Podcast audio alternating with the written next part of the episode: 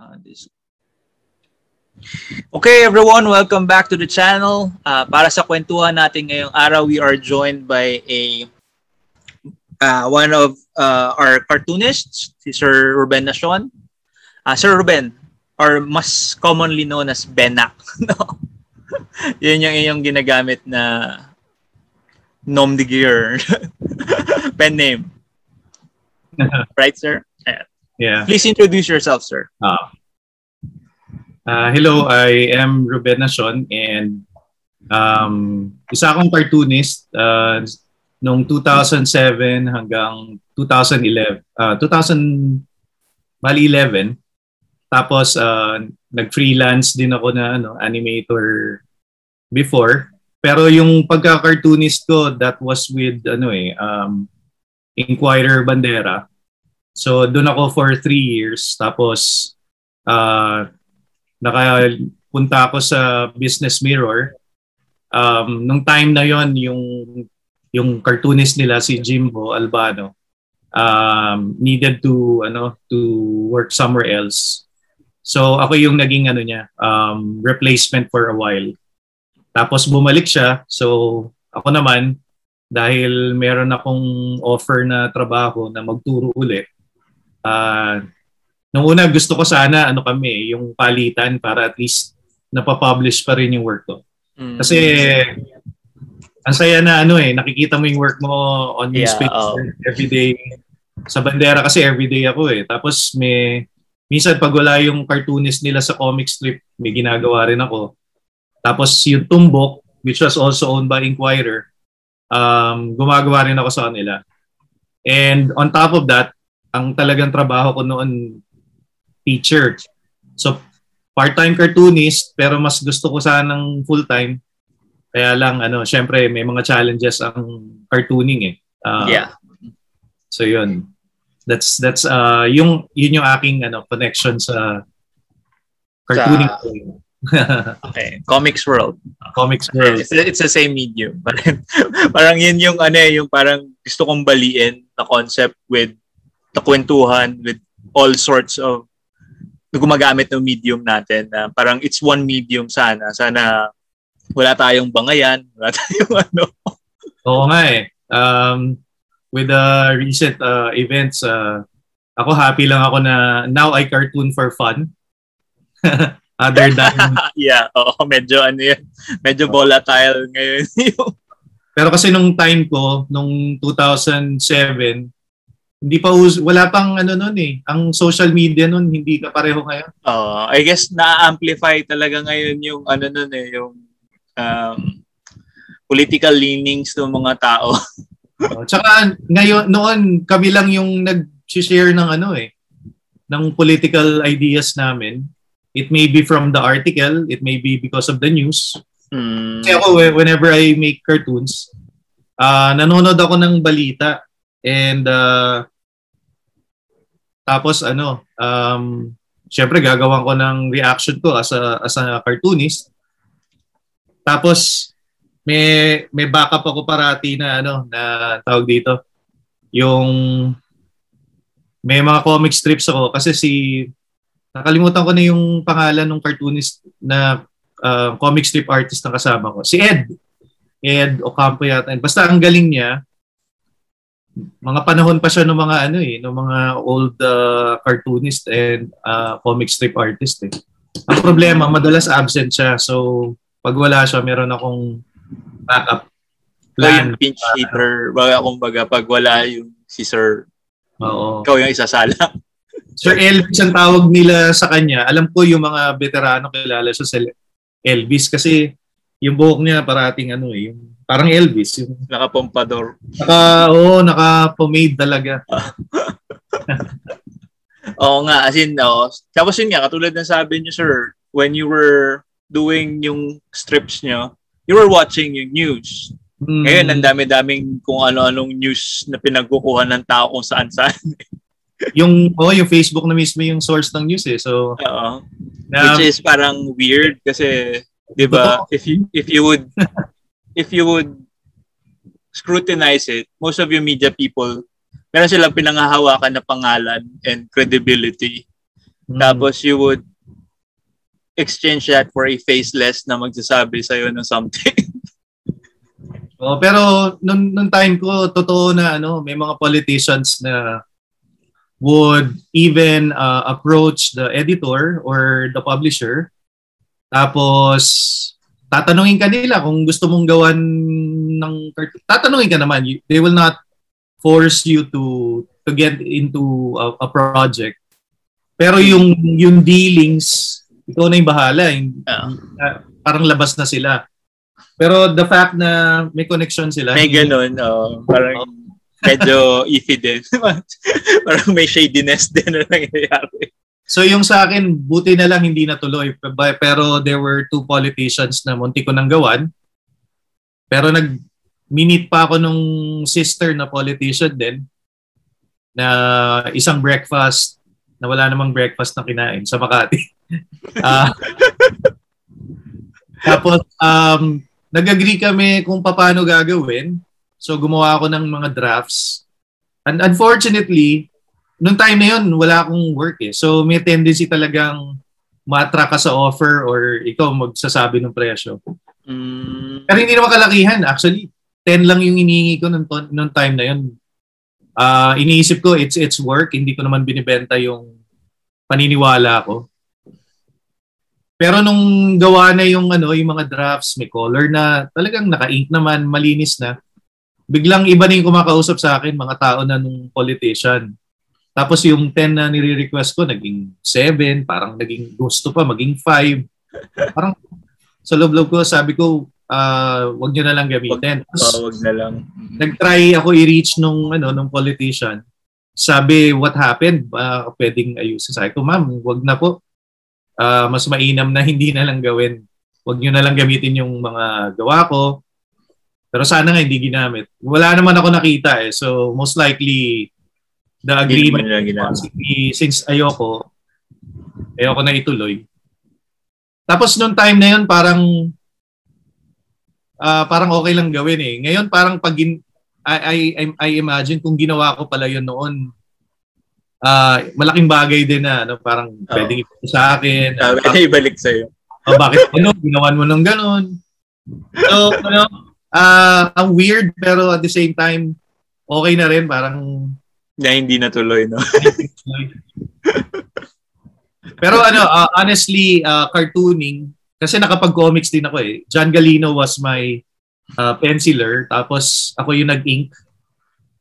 Um ang hirap mag-ink doon ko na na-realize na iba yung iniisip mo na inking na personal doon sa professional work. Yeah oh Parang iba yung if you are going to translate your own pencils, iba yung pag-ink mo sa sarili mo sa pag pagta-translate ng pencils ng iba.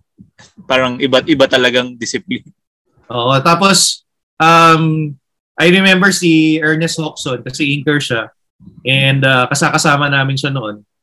Tinuturuan niya ako ng ano, gumamit ka ng uh, tawag dito ng French curve. Uh, mga artist, ganto, ganito yung ginagawa nila para hindi mo kang shaky yung lines mo, especially pag, pag curve lines. Tapos ngayon may binili ako na domestica course, si Marshall Takara yung yung mm. drawing female subjects. Eh, di ba sikat na ano rin siya, na comic book artist. Yung pinakita niya mga tools niya, may mga ellipses din siya talaga. Meron mm. siyang mga ginagamit na mga tools. So consistent naman yung ano, yung I guess yung naturo sa akin. And uh, how I wish na magkakaroon pa ng ibang projects pero hindi ganun kadali. Mm. Especially kung ano ba, may nagma-manage sa inyo tapos hindi naman nakakuha talaga ng projects. Ah, yeah. Uh, actually, ano rin eh. Actually, maganda rin usapan yung how to get projects. Kasi mm. while uh, for you, but parang if it's a personal thing, yung if personal for you lang na project, mas madali makakuha for individuals. Pero yung mm. getting a project talaga for a group, mahirap eh. Mahirap na laging sustained siya. Especially yeah. kung malaki yung group. So, magandang ibang topic yun altogether. Pero, yeah. let, parang nag-jump ahead tayo, sir. Uh, let's start yung how you started with yung craft uh, natin, with yung comics natin. As in, um, nag-jump ahead tayo ng a couple of dec- decades or years. Oo nga eh. So, Start tayo, sir, sa, ano, sa pinakasimula. How did you find your love for making uh, cartoons, for making comics? Ako, I would credit yung, ano, um, nung child ako, meron maliit na leather wallet yung lolo ko, I think, na hindi na ginagamit. Na nakatago siya sa parang lalagyan ng mga bullets. Kasi ano eh, alam ko naging um, nung panahon ng hapon naging sundalo rin yung mm. Lolo ko. Tapos meron siyang uh, case metal ano metal case ng bullets. May wallet ako doon nakikita. Tapos meron din gun na yung sira na yung wala ng barrel. Mm. pinaglalaro ko pa nga yun eh. Kasi I mean nung nung bata ako uh, I can't deny it 49 na ako ngayon. Nung bata ako uso yung mga cowboys and Indians. Uh, nabago lang naman yung perception to ng Cowboys and Indians sa Dances with Wolves eh. Dati akala ko yung mga Cowboys yung heroes parati. No. Eh. Parang black and white, di ba? Parang oh, Cowboys tapos, yung good. Indians yung sa Western, Western influence. So merong merong impression ng horse doon sa leather wallet na kinokopya ko siya. And I remember mga 3 years old lang ako noon eh. Y- meron akong uh, recollection ng 3 years old na talagang dinodrawing ko siya. And um, na-support naman yun na sinasabi ng parents ko na mahilig ako mag-drawing noon pa, even nung maliit. Siguro, before pa ako na natutong mag, um, what do you call this? Mag, magsulat, eh, drawing na kagad yung ano ko eh, yung interest ko. So, yun, that, that I would uh, credit sa influence na merong ano, cartoons. Ang Saturday morning cartoons ng bata ko, sobrang inaabangan ko yan. So, nahilig ako mag-drawing at an early age. Um, hoping na paglaki ko, magpa-fine arts ako, pero basta cartoon lang ako ng cartoon ka. Hindi nga ako nakikinig sa lesson, nagka-cartoon ako. uh, Parang common, common na kwento ata yan, sir. Yung mga, oh, tapos di, pagalitan ako, syempre. Uh, nung grade school, okay naman ang mga tests ko uh, nag-qualify pa nga ako, naging accelerated student ako. Pero siguro dahil yung mom ko teacher siya, so mahilig siyang magbigay sa amin ng mga test exercises. Siguro naging test savvy lang ako na to the point na kapag may exam, naiisip ko kung ano, yung more of deduction and uh, process of elimination. and probably recall, baka nabasa ko na somewhere So baka kaya matataas yung scores ko, pero sa math, mahina talaga ako sa math. Oh, mahirap. Parang mahirap common din, common na kwenta din mo sa ilo. Lalo na ng time namin. Or ano, yung time ko, yung yung mga windows, yung bibigyan bibigay ng teacher yung yung ano yan, yung multiplication window. Yung table, yung, multiplication table. Oh, yung sasagutan mo lang yung butas, yun medyo Nanginginig ako doon pag yun ang, yun ang test. Oo. Parang, ngayon nga parang sobrang ibang-iba na rin yung math na tinuturo nila. Pero honestly, yung pagdodrawing ko nakatulong sa math ko. Kasi iba ako mag-isip ng math eh. Pag multiplication, dinodrawing ko siya. Kaya, actually, ano, uh, with my conversation with other artists din, parang ganun din. Parang hindi nila gets yung formula na tinuturo ng teacher. Hmm. Pero na, nakakapag-arrive sila dun sa same na sagot using yung deduction nila as an artist. Iba yung ano nila, iba yung pagkakaintindi nila sa mga bagay. Oh, Tapos yeah. ayaw tanggapin, ayaw tanggapin ng teacher kasi hindi naman yung formula na tinuro ko sa inyo. And then ano, parang sa akin, naging tool siya kasi pag kung ano yung nile-lecture, ang ginagawa ko since nung high school na napagalitan ako, yung topics na yung dinodrawing ko. So natututo ko like sa bio, sa uh, yung different subjects, social science, pag history, dinodrawing ko yung si dinidescribe. Kaya ano, uh, nap- napapahiya minsan yung, bawa, yung sa yung social studies teacher ko noon na yun yung binagsak ako eh.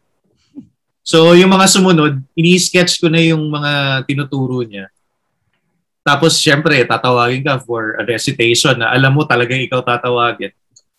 uh, surprised na and proved my point na may pagtutunguhan yung pagdudoodle and pag-sketching kasi uh-huh. nasasagot ko yung mga questions niya. So, ginamit ko na yun hanggang college and um, uh, fortunate enough, nakakuha din ako ng honors nung college. Medyo late bloom na nga eh. Pero ano yun, uh, malaking tulong kasi nakaisip ako ng paraan para mag-cope with my ano my uh, tawag dito, handicap, I would say nakatulong siya sa pag-aaral eh. Mm. So, so nagamit mo na siya as an educate uh, uh, sa education mo, parang tool para mas makapag-aral ka. Oo, oh, and and ngayon sinasabi nila this computer age na mas maganda yung mga bata sinusulat yung nile-lesson or yung binabasa nila sinusulat nila kasi mas naalala na. I I would say na pareho natin dinodrawing natin yung gusto nating maalala and sa atin kasi mas mabilis yung drawing, naalala pa rin natin and nakakatulong siya. And ngayon usong-uso naman yung mga informatics or yung kapag mga lectures, nagdo-doodle din naman sila sa board eh. Naging hmm. iba lang yung process nila ng pagtuturo. Pero effective siya sa ano sa mga bata lalo na ngayon ang mga bata. Uh, graphics based sila eh. Mm, ang or visual talaga, mas visual, visual yung mga, And lahat na halos ng ginagawa natin may kinalaman sa visuals. So siguro sa mga nanonood, kung iniisip nyo na ah, drawing, drawing, walang mararating. Ah, hmm. Naka 1.75 uh, average lang naman ako sa college. dahil hindi ako mag-doodle. Uh, Pero yun nga. ano eh, as in, kailangan baliin din yung yung mentality na yung pagdo-drawing is parang hindi nakakatulong sa development or parang uh-huh distraction. Pero sa totoo, yun yan, like what you did, coping mechanism, coping ano nung bata pag minsan yung pagdo-drawing eh. Yung you, you think kasi yung son ko is nasa may neurodevelopmental na ano, nasa spectrum siya. So hmm. you think na hindi siya nakikinig tapos drawing siya or he's doing something else. Pero sa totoo, yung ginagawa niya yun is yung parang coping niya para magstay put siya. Pero sa ah. totoo, inaabsorb pa rin niya lahat nung sinasabi ng mga nasa paligid niya. Hmm. Kaya ano eh, importante na yung teacher din uh, maintindihan kasi iba-iba yung mga bata eh. And uh, yeah. as an educator myself, um, doon, doon ko rin nakikita na ano eh, minsan talaga kailangan intayin mo yung ibang bata. Yeah, oo. Parang so, yung yung realization ko with myself then when yun nga may na-diagnose na ganun yung anak ko. Kasi when I was younger, ganun din ako as in lipad yung utak ko. If I'm not doing something like doodling or writing something, hirap akong mag-concentrate sa sinasabi ng teacher ko. Pero I find myself when, whenever, yun nga, nagle-lecture yung teacher pero nagdo-drawing ako, nare-retain ko pa rin yung lectures. yeah. So, so I guess nandun din ako kasi nasa spectrum din ako malamang. yeah. Or kasi ano? nga, kasi yun nga, di ba mare-reprimand ka usually pag nakita nila yung notebook mo tapos yung notebook mo puro drawing. Akin yung ano, baligtad eh, di ba?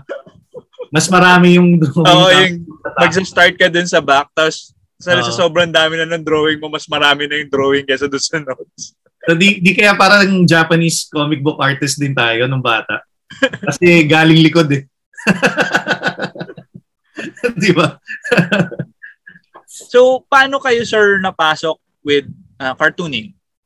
Okay, yung uh, sa professional cartooning na, um, actually, ano siya eh, dahil sa pagtuturo ko, um, madalas ako kasi mag uh, kunin na subst- substitute teacher sa classes dahil ang ang practical bali practical arts yung sa akin or technology and home economics eh.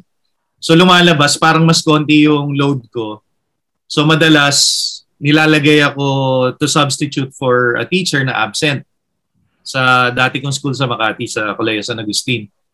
Tapos parang trip lang na ano na kapag nagsa-substitute ako, syempre boring din kasi bibigay mo yung pinagagawa ng teacher tapos babantayan mo sila kung normally hindi naman quiz kasi dapat sila yung nag-administer ng quizzes nila.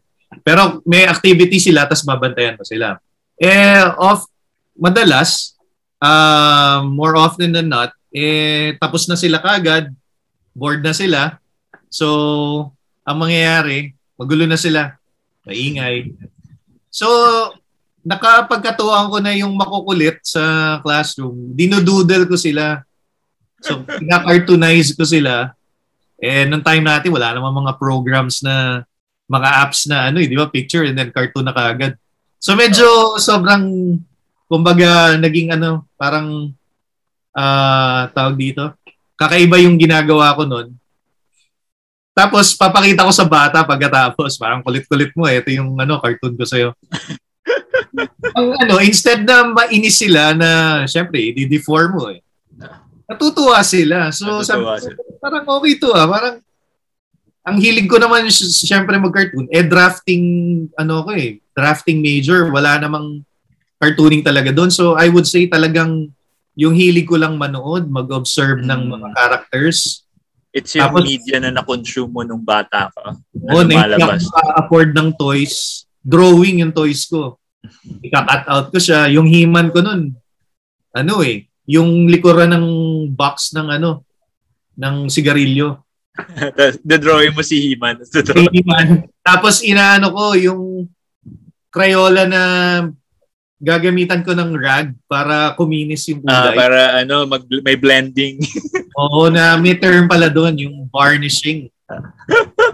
varnishing yung ano niya, na yung when you rub it, nakikinis. So may art term pala, hindi ko alam nung time na yun eh. Pero basta, ganoon. So, tapos bigla nagkaroon ng ano, opening sa Inquirer, Bandera, yung tabloid nila. Mm. How so, did you how did you come across yung opening na yun? Were you actively looking? Ah, uh, matagal na ako nagtatry eh. Nagpupunta pa ako na Inquirer, syempre hindi ka mm. papansinin. Ang ang masama pang experience ko noon, may kakilala ka ba sa loob? Yun yung tanong. Ah, uh, parang uh, palakasan. So, so, wala, wala akong, ano eh, wala akong kilalang cartoonist. So, nag-iwan lang ako ng work. Pero sabi ni Kuya Casey, si Casey Cordero kasi is uh, um, a writer and editor sa comics dati. Um, sabi niya, nag-submit ako before doon sa pinagtatrabaho niya. Eh, nabasa niya, hindi ko na maalala eh. Pero nakailang pages daw ako ng comics noon eh. And okay naman daw yung yung ginawa ko. Pero noon ko pa ako nagtatry ng ibang medium. Tapos nakapag-try din ako sa Cubao. Nakapag two pages ako ng comics. Pero ayaw pang mag-gamble na magsusulat ako. Mm. Ga- gasi yata yun eh. Kasi alam ko, ano siya eh. Doon ko nga nakita may mga metal plates ng comics. Sana pala pumitik ako kasi nasa basura na. Ah, Hira lang yun eh. Oh, dapat kinuha mo na ginawang lanyera yun ng leche plan or something. Oh, meron akong dalawang na-publish na hindi ko na nasingil. Hindi ko alam kung bata batuta yun. Basta, tsaka wala na rin akong copy eh. Dati meron pa akong copy eh. Pero sayang na wala na. Pero yung na-publish uh, na hindi ko na siningil yung bayad. Ang bayad doon 75 pesos per page. Per page. Eh, medyo mas mainam naman kinikita ko sa pagtuturo. Tapos ang layo pa, layo pa ng pupuntahan, hindi ko na in cash. Parang ano, lugi ka, lugi ka pa pag pumunta ka ng Cubao. Oo. Pero nung, nung natanggap ako sa dyaryo, kahit 150 per cartoon lang yun at may tax pa. So mga 120 na lang yung nakukuha ko. Uh, anong year yan, sir? Yun, 2007 yun. Nung, uh, isipin nyo, ayan na, ano lang, medyo similar pa rin yung bayad hanggang ngayon. Hindi eh. naman tumaas yan. 150. May kwento nga ako dyan eh, yung kung bakit ako umalis ng bandera eh. Pero, uh, ang nangyari nga, um, 150 tapos meron pang tax. Pero natutuwa ako na napapublish siya. Bili ako ng, actually, bili nga ako ng, mas kumita pa nga sila sa akin kasi. kasi bumibili ka ako ng isa, dalawang copy. Minsan, sabi ko sa nanay ko, baka pwede kang bumili, pabili. Uh, yung mga ganon. So, ang, ang weird lang pero uh, iba yung personal high. Yeah. Na, para sa mga hindi pa siguro nakaka-experience, may acceleration talaga na makita oo, yung, oo. yung gawa mo. Lalo na sa ganon kasi it's nationally distributed hmm. na publication. Tapos araw-araw O ang ano lang doon, ang masamang nangyari is, inisip ko na makikilala ko and then makakapunta ako doon sa broadsheet nila. Mm, So I was hoping na mapapansin yung ginagawa ko. Baka someday, kung merong magre-retire or makapag-jump ka. uh, jump ako doon sa kabila. Pero wala eh, hanggang sa naging sour yung relationship namin. Kasi nag-request ako ng increase dahil yun yung time na, na ano na ako, nag-quit ako sa pagtuturo, 2008. Tapos kailangan ko ng extra income. So Mm. solely, yung savings ko lang sa pagtuturo, meron kasi akong parang nakuha na early retirement kasi 17 years din ako doon eh. Tapos, syempre, nag-aaral mga bata, bilis maubos. Yeah. And nag-request ako ng increase kasi yung pinalitan ko pala was getting 250. Eh naka 3 years straight na rin ako sa kanila. And uh, fortunate enough na nanalo din ako ng award for the newspaper. Yung sa dati nagpaano yung DNR, DENR tsaka NCCA ng competition. So inisip ko baka pwede na akong medyo mag-request ng Pwede nga, oh, may leverage ka na to Oo. ask for a raise. Oo, isang daan or 50. Unfortunately, nilet go ako. Ayaw nila akong bigyan ng extra 50 or 100.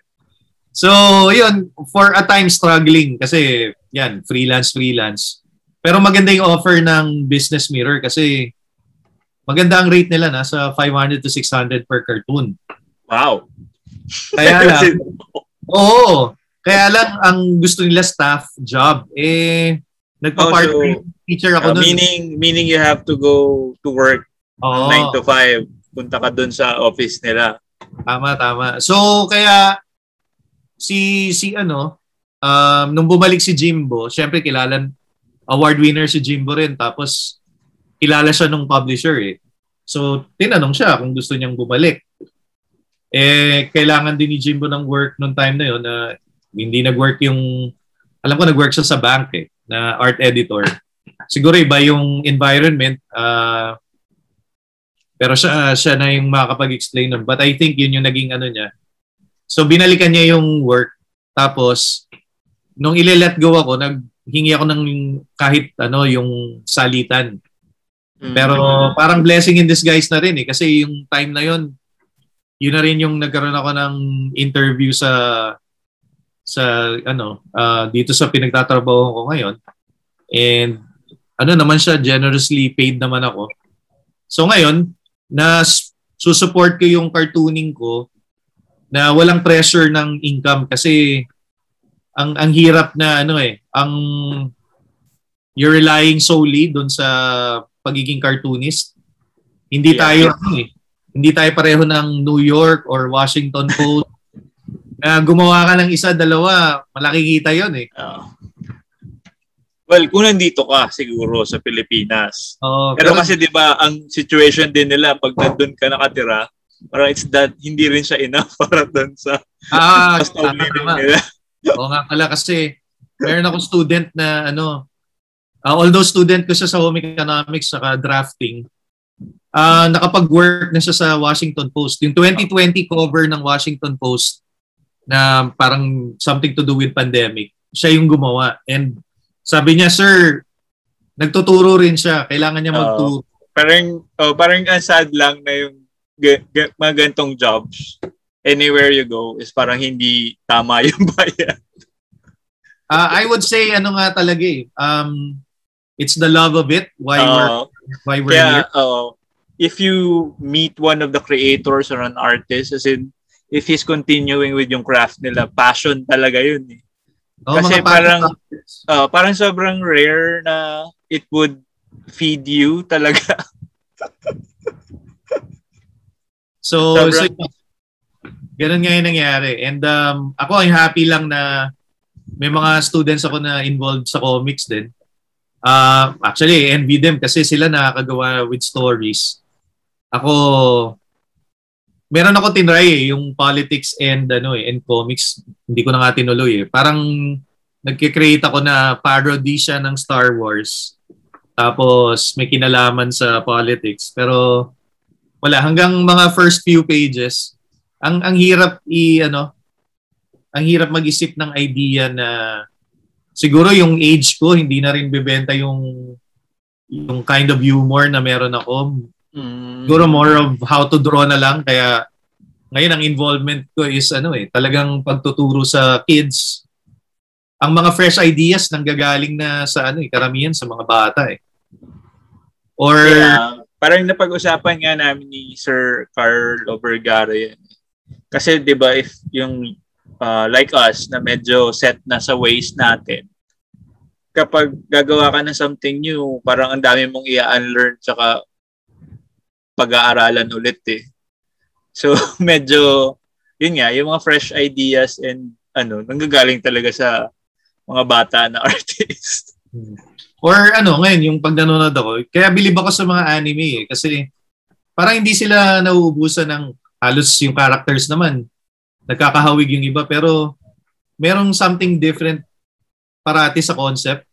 Yeah, pero 'di ba yun yung yung lagi ko rin sinasabi if we're comparing ourselves with the Japanese the Japanese have yung culture at industry na nagmo-move forward.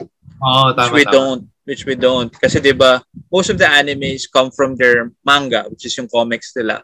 And uh yung comics nila is an organic life form of its own na, na it's a weekly thing na may lumalabas with yeah. revolving doors of creators na pumapasok which is why it's always fresh kasi nga lagi may bagong creator na papasok would hit yung mark, would hit yung tamang market, tapos gagawing anime, tapos 'di ba? Kaya nga every generation merong bagong anime per per generation. Oh, tama tama. Yung nakita ko rin eh kasi since uh, pinalad naman ako mag-travel, ang nakakaingit somebody way older than me, talagang puti na buhok, yung talagang ano, kulubot na kita mo nagbabasa ng manga sa hmm. sa train. 'Di ba? It's a culture kasi, 'di ba? It's a cultural thing. Yung reading culture nila is so much different yung ng reading culture ng sa atin. oh, 'yun. Totoo, totoo. Ah, uh, yung sa atin kasi ano eh. Pwedeng by spurts. I would say etong generation ni Manix, ang dami naging interesado dahil college life. Tapos nakaka-relate sila. And happy ako for him na until now maraming nagbabasa yung generation ni Paul, medyo generation ko yun eh. Mm. Um, I remember meron akong dinodrawing na mga pigs naman.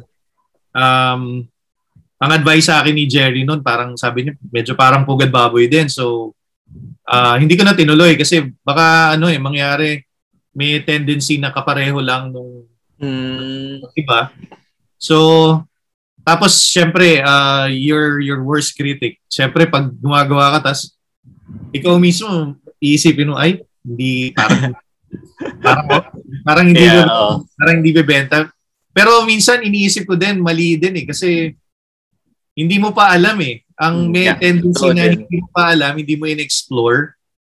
Um, so yung failure is, never mo malalaman kung talagang failure siya or bebenta ba siya. Uh, so, unless you, you really took your shot, you, you really tried, hindi mo alam kung ano talaga yung mangyayari.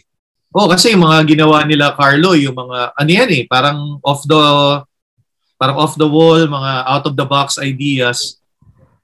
Ano naman siya, um, tinanggap ng Oh, di ba? It found its audience as in Oh. So, ano, um hindi pa rin ako nakawala ng pag-asa na even at 49 now. Makapaglabas. Oh, pwede pa rin, pwede pa rin. Oh, pwede pa rin. As in, pwede oh. naman talaga. It's not too late to try anything. As in, uh, just, yun nga, yun nga, di ba? Gawin mo lang. ang na, ngayon ang natutuwa ko yung kay, kay Toto Magdayag halimbawa, yung parang gusto ko yung humor niya. Pero mm. I, I remember conversing with him, sabi ko, hindi ko kayang gawin kasi unang-una dapat itago ko yung me as a person na Siyempre, teacher ako. Meron ako mga hindi pwedeng hindi Ay, uh, uh, medyo... Oo. I mean, as a person, may humor na siyempre. Adult naman ako. Na, natatawa ako dun sa mga kalokohan. Or like, very political, like si Tarantadong Kalbo. I admire yung, ano niya, yung, actually, I admire how brave he is in creating his stuff. Um, ako, umihirit na lang ako eh sa Facebook, pero parang ayoko nang gumawa ng something that would stir the hornet's nest in in the sense na talagang Siyempre, ano na, uh, I, I feel very toxic when it comes to something like that. Actually, I, I in a way, parang ano lang ako, basta kung ano yung beliefs ko, makakakilala ko lang yung may alam. I, I don't uh, openly say it na yung public kasi parang ayoko na. Parang sige na. gusto ko lang gumawa ng fun na kaya nang nauso yung kami, we would draw yung mga superheroes.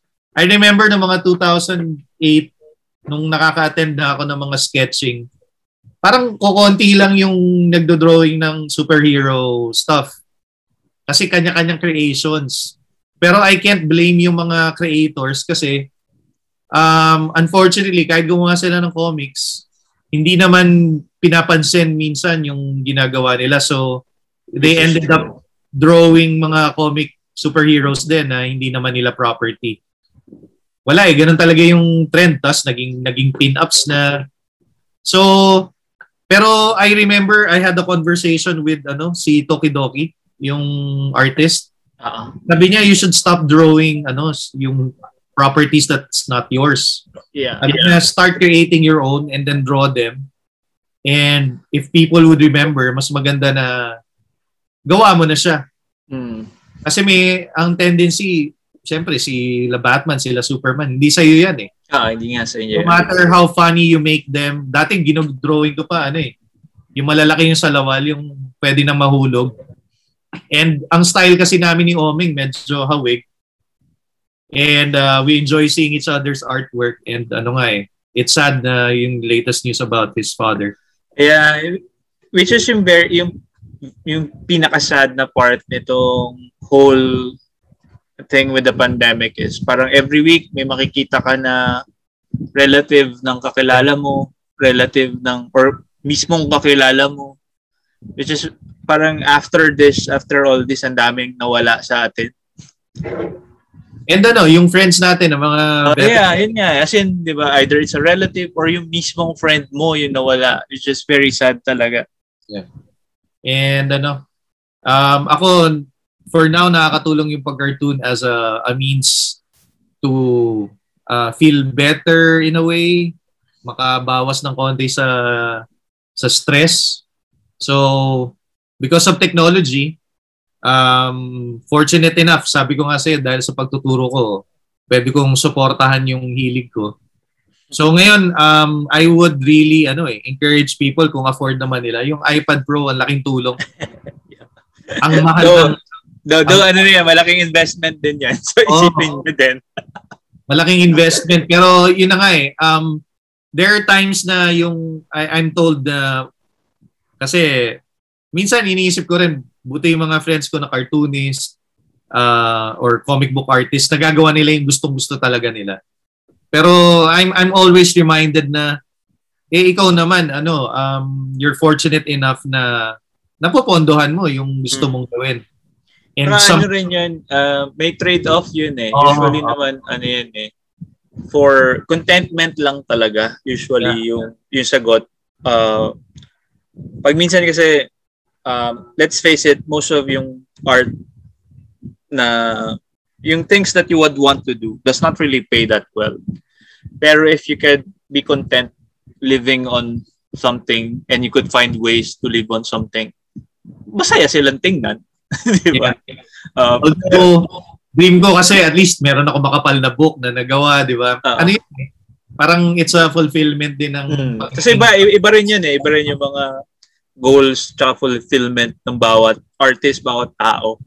So, yeah. yun nga, y- pag minsan 'di ba, sinasabi nila na yung you you you look at yung kapitbahay mo and you see yung grass is greener there pero tingnan mo din yung tingin nila sa iyo as in at saka yung contentment mo sa ginagawa mo sa buhay mo.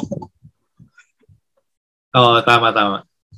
Pero yun, kaya nga ano eh, um, uh, meron pa akong ano, 10 years to work uh, as a teacher, andun pa rin yung on, on the back of my head eh, may gagawin pa rin akong strips or or So we'd uh, expect something then talaga, a book from you na oh, uh, gusto ko talagang makagawa eh. Uh, talagang ano. um, may offer sa akin noon na uh, to continue uh, a friend who passed away, friend, common friends natin. Pero parang ayokong gawin kasi parang gusto ko kung may gagawa anak na lang niya or mm. or ano na lang um ewan ko parang yung tapos may may best friend din ako sa school na nagko-comics din. Si si Ron was the artist yeah. of Calgary na nagko-Comic Con din siya before. Yeah, yeah. Actually, I know him dahil professor ko yung dad niya. Mm, si Mr. Escultura. Uh-huh. And uh, yun, sa akin parang gusto ko na ano eh, yung mga nagawa kasi niya gusto ko rin ma- magawa syempre. Pero ano, siguro one of these days. Ang hirap din kasi na ano eh, nasubukan ko rin kasi na may writer. Although for Malampaya lang, it's a publication ang hirap na merong parang hindi ko na kaya na merong ibang taong involved or mm, syempre, yeah. rapport uh, din ng ano yung working environment. Ang naging problema ko kasi doon, gawa ng comics, tas revision na naman. Eh, walang revision. walang revision fee. So, akala ko okay na kasi submitted tapos na. Tapos, nakailang revisions. Parang dahil nagtuturo ako and that's my my real job, ayoko na gagawa ako ng something na makaka-interfere sa sa pagtuturo ko. So, gusto ko kung may project, it's something na hindi ako pressured gawin. Something I can set aside. Or kung gagawin ko man, ma madaling kausap yung, mga katrabaho. Yeah, oh. Medyo ano din, ah, since today's Indicate, tapos collaborations yung ano namin. May ganun talaga pag minsan y- meron talagang mga creators na would prefer na they'd rather work on their own scripts. o kaya lang ang ang ang ano naman doon is uh, are you a, a good enough writer? Meron yun doon yung ano doon. Eh. Pwedeng you can illustrate but baka hindi ka storyteller ng yeah. ano pag ano ng ideas. Maganda rin talaga na merong writer, I would say. Or you could some an editor or a proofreader that you could bounce off ideas of. Uh, that's a, a different kind of collaboration. Uh, yeah. Other than yung talagang you have a writer and an artist working together on a project, meron din naman kasing uh, collaborations na meron kang artist with an idea, tapos meron siyang editor which would help him flesh out yung story niya. Yeah. So yun, mar- marami talagang way of collaborating with others. So you just have to find, yun nga, sabi nga namin yung pakikipag-collaborate sa mga tao para paghahanap ng relasyon yan. Eh. so, oh, um, yeah, syempre kailangan ano, you can work well together. Uh, so you have really to, yun, if not, uh, kung hindi kayo man friends, as in, amicable enough kayo to be working civilly with each other.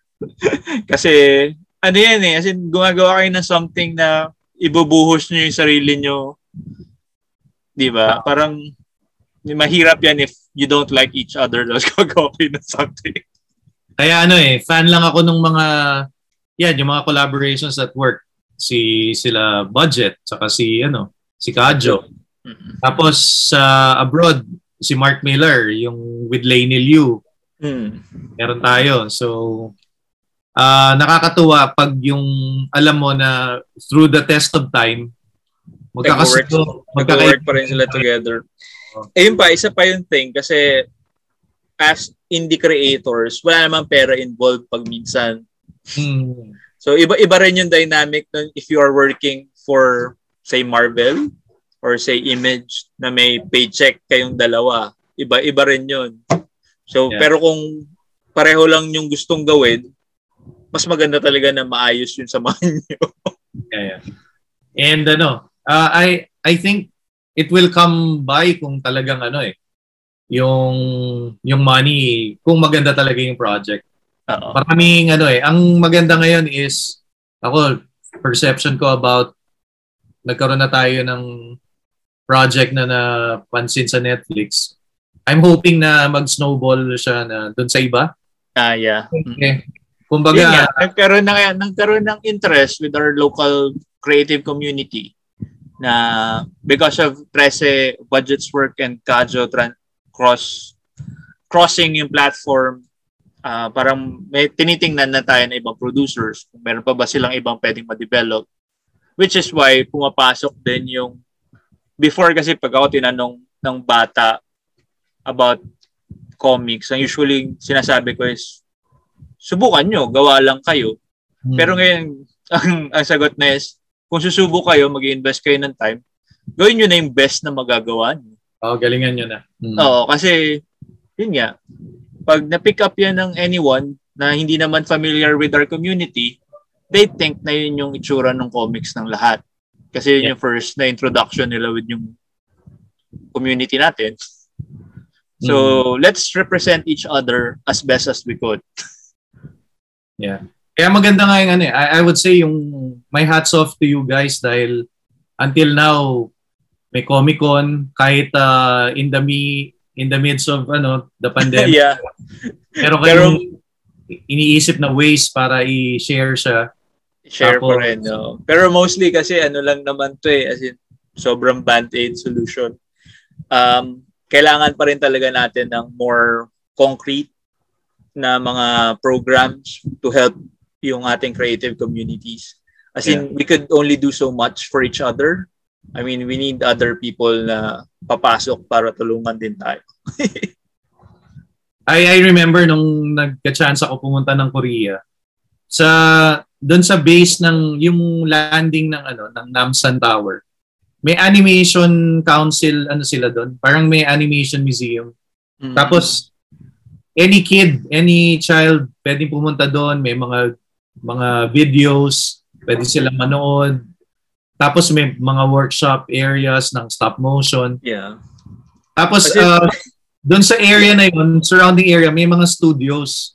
Ang alam ko, how I wish, alam ko kung saan doon yung Warner Brothers kasi karamihan ng Warner Brothers animation, Korean made eh. Kaya pag mm. credits, kadalasan Koreans yung makikita mo names eh. Pero from, I would say diba, yun, ba aside may from government that, support. Uh, government support talaga. Government support for oh, local go- local content. Hindi lang yung oh. hindi lang yung to work for uh, foreign producers and other yeah. stuff. Lo- local local government support na mag-produce kayo ng actual content for for us, for yung country, for for Korea, di ba? Sana may ganun din tayo oh, for the Philippines. Yung mga Tobots, alam ko kanila oh, yun. Di ba? Sa kanila yun. Yung, uh, ano pa lang, yung mga Korean kanila. Webtoons. Yung mga oh, webtoons web. nila. Kasi may subsidies din yun. Oh, I remember yung pinost ni Budget na ni-repost ko. Yung presidente nila. Oh, di ba? Nag, uh, pinopromote nung, oh, pinag, oh. pinopromote nung, nung president nila yung webtoon cartoons nung ng Koreans kasi part na kino-consider na nila na part ng culture nila. Tapos it's ini-import din nila, ini-export din nila. And I I remember ano 'yan, um maraming Netflix series webtoon before eh. Yeah. Parang dalawa or tatlo na yung napanood ko na ano eh. So, so merong yeah. platform. Mm, parang if you if you want something like that, parang we have to change the culture, yung the way we think about producing things, the way we do things, yung mga ganun, and the way na nako-fund yung mga things dito sa atin. Kasi like I said, we could only do so much na tayo-tayo lang eh. As in, pag tayo-tayo lang yung gumagawa, tayo-tayo lang din yung nagsusuportahan sa isa't isa, di ba? Tayo-tayo lang yung mga magkakakilala. Tapos like I said, pag makipag-usap tayo sa labas, parang masusurpresa pa sila, uy, may ganyan pala. Tapos ano, um, I remember nung nauso yung novela na love story, Di ba may mga pocketbooks? Ah, yeah. Ayun, iba yun. As in, ngayon, ano pa rin yun? Parang napakalaking industry pa rin sa atin yun. As in, industry pa rin sila ngayon. Eh, sana ano, sana naging ano lang siya kahit bridge ng illustrations and pocketbook. Kasi nung araw naman, kahit yung pocketbooks, di ba, mayroong mga ano, in between certain pages, parang yung change ng chapter, may mga illustrations eh. Yeah, meron. Ito naging puro text kasi na bumenta. How I wish na ano sana may ganong may ganun din tayo. No? So, pero di ba parang sinubukan din nila kasi si Precious Pages published comics um, a while back. Black Ink and Uh, Manilang Comics. And I, I think bumenta naman. I don't know if kaya bang i-sustain siya as an industry na. oo nga. Ay, hindi hindi nga masyadong nagtagal din 'yon. Hmm. Pero yun nga, eh, we have the talent, we have the content, yun na lang. As in, konting push na lang from somewhere else. At lalakad na. And ano, um siguro ano, I'm still hopeful uh, na ano, um basta ma kumbaga hangga't nasusustain andyan yung push. Hmm. Someday siguro, who knows, baka magkaroon ng ng opportunity talaga na magbigyan pa ng better na attention. Yeah. Ang Pilipino kasi ang ano eh, ang hilig natin kung sino lang yung flavor of the the month. Yeah. oh. Ang hilig actually natin na yung mga hindi natin pinapansin before, pag napansin na sa labas, saka lang natin papansinin. Parang Oo. saka lang mababalidate. Hindi, oh, galing nga niyan, Pilipino yan, proud tayo. Pero ilang years na nasa paningin nyo, hindi nyo naman sinusuportahan before. And ano, yan lang. And ano, bala, basta practice ng practice, drawing ng drawing. Yeah, oh. As in, kung Kasama na sa natin yung, di ba, effort paganda ng natin yung works natin. Ayun, as in, saka ayun, kayo, as educators, na, nai-influence nyo yung mga bata to do more creative works. So, ano rin eh, as in, natutuwa ako sa mga katulad nyo na nagtuturo din, tapos nagiging inspiration kayo. Hindi lang yun sa pagtuturo nyo, nakikita nila na yung mga co-curriculars, mga extracurricular niya ginagawa. Oo. And ano, um, ako ha, ha- how I hope yung industry talaga mag ano pa rin eh, mag mag-boom. bumalik. As in bumalik na talagang industry, hindi siya yung community na nagtutulungan. As in talagang something na you could live up, live on na livelihood talaga. Kasi we used to have that. Oo, Diba? kasi sa states naman kasi syndication ng talagang bumubuhay sa ano eh, sa mga cartoonist, comic strip artist, comic book ano.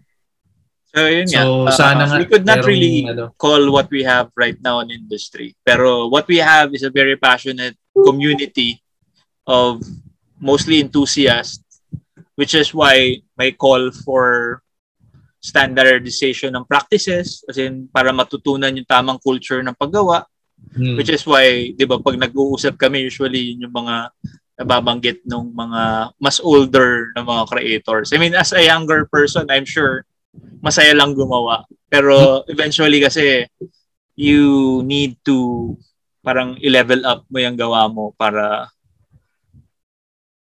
for yung ano pag nag-mature ka you're looking na to earn din from like what you said di ba sabi ni Sir Tokidoki it's better na you're working on your own thing tap, tapos you're working towards earning from what yung your own property instead of working on other properties that you don't own yeah. Kasi in a way illegal yung Well, yeah, oo. Though hindi naman nila masyado hinahabol, parang, kasi sketches. Pero kung, syempre definitely you can't publish it. Pero yun na nga, um, mas mainam na, kaya dati sobrang impressed ako sa Comic Con. Yung mga, lalo na ng mga, I would say, 8 years ago, pupunta ako talagang, yung stories kasi sa kanila, sa inyo, yung mga character sa inyo eh. Um, I remember dahil cartoons ang hinahanap ko, bumili rin ako kay ah kay Omeng, bumili ako kay ano kay um sino to si yung Kapitan Tog ni ano, si Freely, si Freely. Lily. Yun yung mga gusto kong nakikita din na cartoons kasi dun yung style ko talaga. Tapos yun nga um how I wish na sana ngayon mga pang ilang volumes na yun, 'di ba? Da kung na-sustain na ano, Kung Direct- gumagawa sila no, yearly. Oo. Pero, yeah, you can't really fault most of them kasi katulad nga ng sabi natin, they have to find ways to feed their family din. So, yun na nga. uh, if they're, kung hindi ganun kaganda yung ano nung IP nila, pero the fact na meron na silang IP to fall back on, diba? You could always do merchandise on them, merchandise sa IP mo. Kasi nung panahon nila Larry Alcala, may, may Tasyo, merong Siopaw Man. Yan yung mga kinalakihan ko na comic strips na ano eh. Um, gusto ko nakikita sa Minsan ka, hindi ko binabasa yung story. Natutuwa lang. Oo, kasi diba, titingnan mo lang yung illustration, nakakatawa na eh. na, oo eh, nakakatuwa eh. Or yung exaggeration ng mga facial features. Mm. Like si Asyong Aksaya. na yung ganun yung itsura niya. Tapos may mga barok. Ito yung mga properties na naalala ko. And then, yun nga pala yung tinatanong mo yung paano ako nag-start funny comics, sobrang influential din oh, sa akin. Funny si Super Cat, yung Super Cat na ng funny comics. Tapos naging si Super Dog. Na na-meet pa sa Comic Con. Yung, si ano, Sir Bida. Oo, yung creator. So, alam mo yon yung, eh, nung time na yun, wala akong pambili, pero tuwan-tuwa ako na, na uy, nandun sila, no? Oo, nandito yung creator ng Super Dog na yung bilib na bilib ako sa ano noon eh, mga characters noon eh. Tapos yung Supercat hindi ko na meet pero sila yung sa yung sa bulletin like sila Sir Ronnie na meet oh, ko. Sir Ronnie. Oo, oh, yung sobrang influential din Sir Ronnie kasi 'di ba he's handling rin yung mga bata na nandun sa Manila Bulletin. Oo. Yun, yung Planet of the Apes, uh, madalas kong ano yun eh. Uh, yung Ay, oh, tsaka yung ano, yung pabor- paborito pero hindi siya talaga pambata pero nandoon sa comics yung si Mr. at si Mrs. Ako yung favorite ko doon yung Mahimod Ali, yung Ah, yung ano kalabaw. Yung kalabaw. Na hindi ko kilala ko sino yung artist, hindi ko maalala, pero parang sobrang ano siya, yung yung style kasi no nag mix yung classic comics tsaka yung uh, cartoon na comics eh. Parang yun yung naalala ko sa art style nung nung Mahimod Ali. Tsaka parang feeling ko, mas original yung mga characters doon noon. Hindi siya, kasi nauso din yung de- derived from Street Fighter. Oo, uh, yung ano lang. Pero visuals lang yung derived from. As in, kung ano yung sikat na visual, kukopyahin nila yung tsura. Pero sobrang iba yung kwento pag binasa mo. Kasi nauso din yun eh, di ba? Uh, kaibigan uh, natin yung mga naging artist noon eh. Yung, uh, pero so, yun nga, as in parang ano, ang, ang ano ata, hindi ko alam kung editorial mandate, para ito sigat to sa ano something. Pero wala naman yung talagang story nung ano. Uh, Tapos oh, gawa tayo ng sa atin, tapos ginawa nila ng kwento. Yung form of entertainment din kasi natin eh, dahil nabawasan yung demand sa comics. Kaya hindi na nagpa-publish eh. Nung nauso na yung uh, video game, syempre. Oo. Na, Nagsimula sa TV, uh, nagka-TV na yung mga tao. Parang oh, tapos yung afford ng bumili ng VCD. Oo. Naging ano na yung tao, gusto yung moving parate.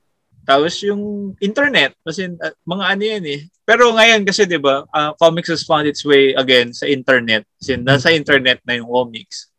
Iba, iba na nga yung format. Kaya pag minsan pet peeve ko rin yan, yung usual yung mga media outlets, di ba, na gagawa ng kwento sa comics. Pero ang gusto pa rin nilang uh, kwento is yung dating muka.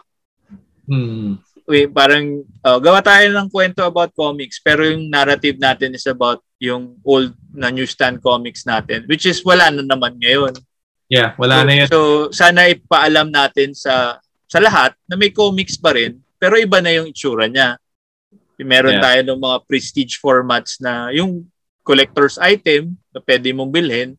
Tapos pwede ka rin magbasa ng comics online, di ba? Ganun mm. na yung mukha ng comics natin ngayon.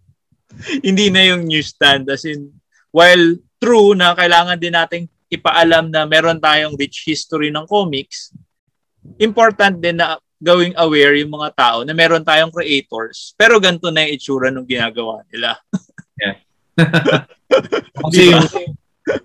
I remember yung nung uso pa yung newsstand talagang pag Friday nakailang balik pa ako eh kung mm. kailan dadating yung funny comics. Alam ko Friday ang dating noon eh. Iba-iba yun eh, 'di ba? Iba-iba yung iba-iba yung ano nila, yung labas nila. Parang everyday at least merong lalabas na comics. Parang iba-iba yung schedule nila ng labas eh. yeah. Tapos So- ano yun, weekly pa, di ba? Weekly yun. Parang oh, next week meron ulit.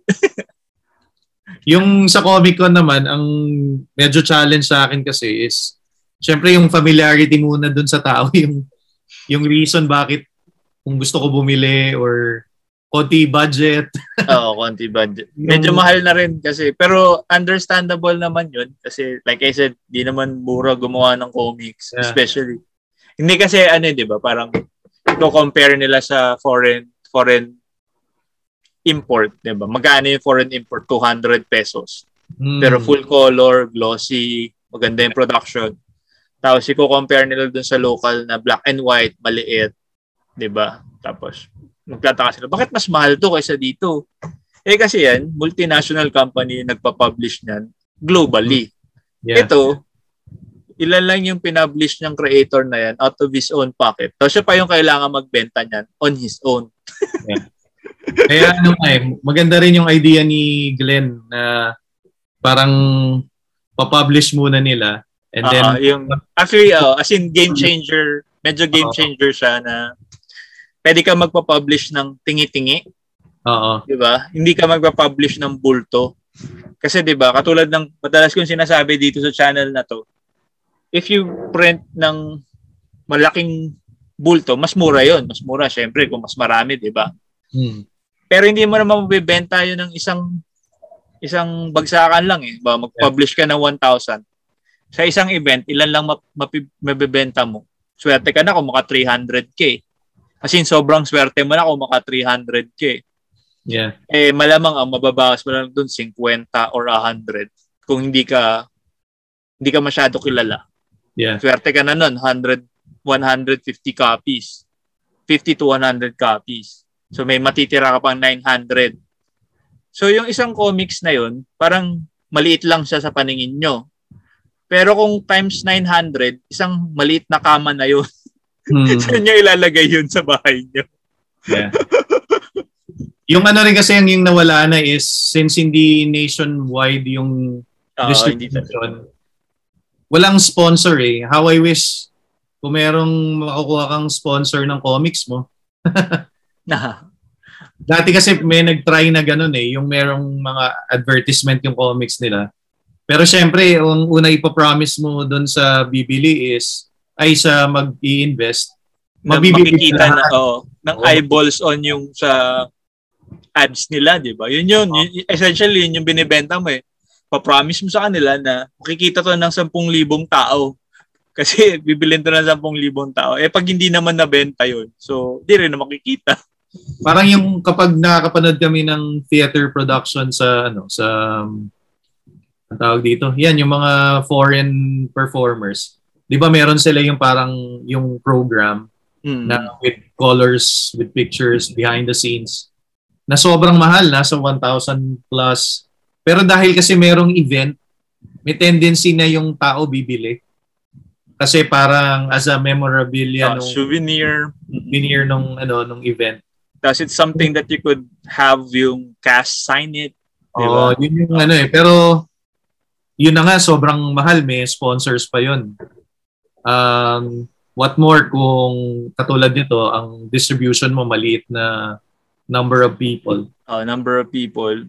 Tapos yun din, if you put yung books mo sa bookstore, it's not for free. Well, some bookstore might help you. Other bookstores need to pay for their rent as well. So, if you're if you're gonna put your product dun sa bookstore, you have to pay the bookstore din. So, usually half yun ng price mo. Oh, yung I, I heard nga eh na hindi ka talaga kikita. It's more of nakikita yung work mo doon. Ah. pero, para siyang it legitimize your claim as a creator na ako nabebenta ako sa mga retail sa mga oh, main bookstores pero it doesn't really bring in yung money mas malaki pa rin yung kinikita ng mga creators sa events kasi it's a direct sale. Diretso sa bulsa nila. Wala wala nang middleman. Agree, agree. Oh, so yun, it's, it's yung mga factors na yun na I'd like to for people to be more aware of. Kasi as creators parang ang brand lagi ng reklamo, mahal-mahal naman ng comics na mga yan. di naman ganun kaganda yung production ng comics nila. Mas mahal pa dun sa foreign import. Tapos mga ganun-ganun, di ba? Ang daming mga ganyang sentiments. Pero ito yung mga bagay na kasi na dahilan kung bakit ganun. And ano, pwedeng challenge din siya na siguro nga dahil ang ang competition mo ano eh, mataas eh. Mm, mataas talaga. Kaya dapat talaga ma kasi may mga creators din naman na ano eh, very impressive yung mga works nila. Oo. At actually ngayon natutuwa ako, ang gaganda ng gawa ng mga bata. Kasi yung compared mo sa crop of work that we did before only because the technology caught up and Oo. the kids are more tech savvy as in pinag-aralan nila yung craft Mm. kasi marami na ngayon di ba yung pwede ka nang bumili ngayon ng courses master classes ng kung sino-sino on- online eh. so parang imagine mo yun you- you'd learn how to write from Neil Gaiman you'd, you'd learn how to draw from mga image guys you'd learn how to produce comics from ganyan-ganyan you just have to download or buy yung class nila, di ba? Tapos, a lot of our kids have learned from that. Tapos, kahit nga YouTube lang, di ba? Ang dami mo na matututunan sa YouTube. Totoo, totoo. Oo. and, and it shows dun sa product nila. Yung product nila, pag minsan kahit bago lang sila, it's yung leaps and bound na sobrang professional na tingnan and presentable na. I, I remember ito ano, memories ng gusto kong mag-comics noon. Um, si Wills nag-open ng school. Yeah, learn. Oo, mga parang 20 years old lang ako noon eh. Kaya grabe no. Kung ganun ako kabata noon, 20 plus si Wills, hindi hindi pa rin halata eh, parang magkakasing edad. Kami. Hindi tumatanda si Wills. eh. Oo. Pero Namumuti lang yung buhok. I remember, dahil gusto kong makapasok doon sa class niya, kunwari, ah, although totoo naman, shinare ko naman sa club ko talaga. May art club ako nun eh. Baka nga sila Glenn pa yun. Um, I remember, video ko yung isang lesson niya. How I wish, alam mo, kung na-save yung video. Kasi nasira yung camera eh. Naulan. Eh, yung mga noon, yung camera, yung malalaki pa. Oo, So, tapos talagang film yun eh. Pag, pag naulan yun, oo, ano, didikit-dikit. ano naman, yung sa akin magnetic na, yung Oo. Kasi di ba Sony nagkaroon ng medyo malaki. So binivideo ko sila, napagalitan pa nga ako nun eh. Handicam na naman siya, hindi na yung sobrang laki, pero malaki pa rin ang handicam nun eh. Anyway, nirecord ko sila tapos ah, pinapanood ko sa club ko. Yung, ito yung sa Learn, may school, nagtuturo ng, ng comics. Parang doon, how I wish na afford ko. Kasi syempre kahit nag-work na ako, parang noong time na yun, parang medyo expensive pa rin siya. eh, Oo, me- for- oo, medyo expensive talaga. As in, yun yung isa kong regret as a kid kasi I really wanted to enroll dun sa school na yun. Kasi meron ako sang in-interview na graduate ng school na yun. Kasi sinasabi ko nga sa kanya na sobrang gusto kong sumali dun sa school. Lalo na nung kinukwento niya yung mga ginagawa nila doon. Tapos yung way para makapag-graduate ka is dapat makatapos ka ng 10 pages na comics. So yun, um, and then ano, looking back, ah kita mo naman yung mga galing doon, ma- marayo din yung narating eh. Oo. Kaya lagi- Yung connections with Wills, malaking tulong din for them. Uh, it's a regret but at the same time, ano, talagang nisip ko, wala, hindi para sa akin yun. Although, there was a time nung nag, nag mga 2008, nung wala na ako sa CSA, I remember yung mga, basta mga panahon na yon 2009, I get to hang out with uh, with Neil, with la, sila Stephen. Tapos karamihan nagkikita kami ng Saturday night kasi mahilig silang mag-computer games. Hmm. Counter Strike nga yung hilig ng mga yan eh. Like hindi ako mahilig sa games pero dahil gusto nila maglaro, ako yung mga usually pampuno ng game nila. Yan sila maglalaro sila ng late night so stay din ako doon tapos laro kami hanggang umaga na. Ang bisyo lang talaga nila is drink coffee, mag Starbucks muna sila, tapos yun, maglalaro ng computer games.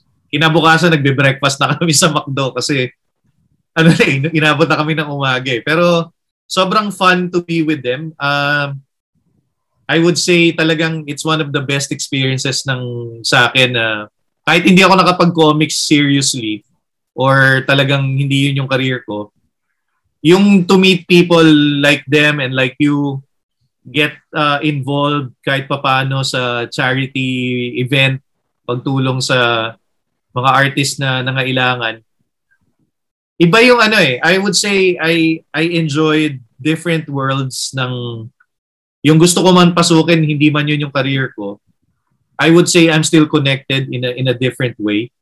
And um, iba yung saya as as a person, iba yung saya for me na meron akong involvement at yun yung hilig ko. yung parang the people who who appreciate the same things kasi dati ano lang ako eh I mean syempre try kang makisama lahat sa mga co-workers mo dahil sila yung kasama mo parate pero iba yung interest nila eh iba yung interest yeah. ko pang more of an introvert yung akin na nagbaba uh, nagbabasa ng comics nagko-collect ng toys Oo, iba talaga. As in, so, masaya, masaya na ano. alam ko yan, alam ko yung, ano, yung feeling na yan. Kasi pag minsan I try to socialize with outside the circle ng comics and it's totally different talaga. Oh. it's totally different. And then, Kaya ano, I get, I get yung mga artist na first time sa Comic Con tapos parang ayaw na nilang umalis. Kasi it's parang you found yung yung yung yung your people, you found your people.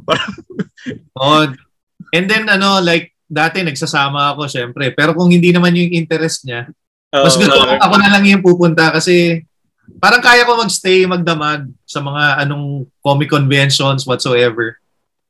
Mag-i-stambay. Hindi ka mawawalan ng ano dun eh. As in, oh. pwede kang tumambay kahit anong table, may makakausap ka tapos you could spend yung buong araw mo doon. Saka yung ano, yung kumbaga yung visual ano uh, spectacle na na-appreciate ko yung nakikita ko. Even yung just checking the comics that you might want to buy or not buy. Sobrang saya ko na yun na ano eh. Parang in a way, it, it's an escape. Yeah. Tapos parang if you hindi naman this is not a knock on normal people as in ano pero parang they don't really appreciate it so as most of most of yung iba think that it's for kids or something uh, I heard nga na ano eh, there were like parents complaining about Suicide Squad kasi pinanood daw with the kids. Eh parang sabi sa loob-loob ko with our conversation ng kaibigan ko, eh first of all, yung pangalan pa lang ng oh, title. Oh, pangalan pa lang. Why would you put kids there? title pa lang. Dapat alam na nila that it's not for kids. Saan ka ba naman nakakita na suicide na nga yung title? Yeah. Eh? It's yung ano pa rin, age-old belief that comics are for kids. Uy, based daw sa comics to. Dali natin yung mga bata. so, so yun, sabi ko, medyo weird naman yun na unang-una hindi nila alam na hindi para sa kids. Pero yun, suicide, um, suicide squad for kids. and then like um now, ang maganda kasi, uh, 10 years ago na eh, di ba? Or even be- before that, Dati kasi ko kaunti lang yung movies na dedicated to ano eh, to comic books. Mm-hmm. Yun nga, sinasabi for kids. And then nung na-translate into movies, suddenly may mga interesado na sa movies. Tapos ngayon parang dalawang grupo yung Marvel fans. Merong nakakaintindi ng comics. Merong movies lang yung basis nila ng Marvel. Same with DC. Tapos nag-aaway-aaway lahat. Uh, which is the same thing then with yung most of yung our 80s 80s properties, di ba? Oh, Transformers fans, merong movie fans, meron nung G1 fans. As in, Tapos yung nag- nagigate nag-aaway ano, yung mga mga older people. Pero ewan ko, ako kasi ano eh, for me, sobrang saya ko lang na merong DC, merong Marvel. Minsan lang aasar ako kasi parang ba't kailangan pagawayan? Pero actually, hmm Pinapanood Kaya, ayun yung sinasabi ko, di ba? Yung, yung fandom na nag-aaway na ba? Uy, nag-aaway sila tungkol sa ano mas maganda, yung comics universe or yung cinematic universe. Pero pareho naman kayong iniisip na isip bata ng mga hindi na hindi nakaka-appreciate niyan. So pa, parang wala namang silbi yung pinag-aawayan nyo. Y- yun din nga nangyayari. Like some some people who never really appreciated anything related to that, sinasabi nila, parang, ba't sila nag-aaway? so, yun. So, yun, sir. uh, thank you very much for your time. I mean, uh, ganda ng usapan about yung uh, way mo about uh, being appreciating uh, yung ating culture kahit hindi ka naging part talaga. Tapos yung way mo rin about being uh, yung sa pag yung how you found cartoons and teaching. Mm-hmm. I hope maraming natutunan yung mga nanood sa atin. Yeah, and yeah. thank you again. Thank you again for uh, pagpapa-unlock na ma- makausap ka tonight. Alam ko sobrang busy. Naabala kita. Hindi, hindi, hindi. It's, it's a pleasure always na actually I'm happy na meron ganito ngayon. Um, it's a means for us to ano to share experiences din. And um, makita nila na uy 49 na si ano si Bella. Hindi naman mukha sir eh. Oo, diba? parang uh, sikreto niyan, comics. and, and bisyo, wala kasi ang bisyo. Bisyo ko is ano eh, mag-collect ng toys, bumili ng comics. Yan Ayan, yung, toys. yung pinagkakabalahan ko. And um, ewan ko, iba yung happiness na meron kang hobby. I, I would really encourage people na enjoy a hobby, especially for times like this na parang ngayon parang hopeless. Pero may hope eh. May may chance to for things to get better. At while while we're waiting for things to get better uh, we take care of ourselves uh, our mental health. Um mag ano, maghanap tayo ng pagkakabalahan na masaya yeah. tayo it doesn't have to be expensive it doesn't have to be you know you don't have to catch up with uh people na merong mga maraming collection or ano there are things na kung masaya ka, hindi kailangan ng uh, spending eh. As I told nga kanina, when I was a kid, nung hindi ko afford yung toys, um, I would draw yung related dun sa gusto ko. And paper dolls ang meron ako. Uh, ngayon, may mga nakakagawa na out of recycled materials. Yeah, oo. Oh, kasi of, na-unleash nila yung creativity nila oh, dun sa... Epoxy, nagagawa nila ng toy. Ito yung mga ano, eh, interesting stuff na napapanood na ngayon. How to make, how to do. Yun, I encourage you to get involved with that kung sa mga nanood sa amin ngayon. And yes, John, John, sobrang salamat. I enjoy this night. Thank you. Okay, uh, sa lahat ng mga nanonood, thank you din sa panonood and hopefully you'll join me again as we talk with other comics creators sa mga future na episodes. And yun nga, stay safe, stay healthy. Bye guys.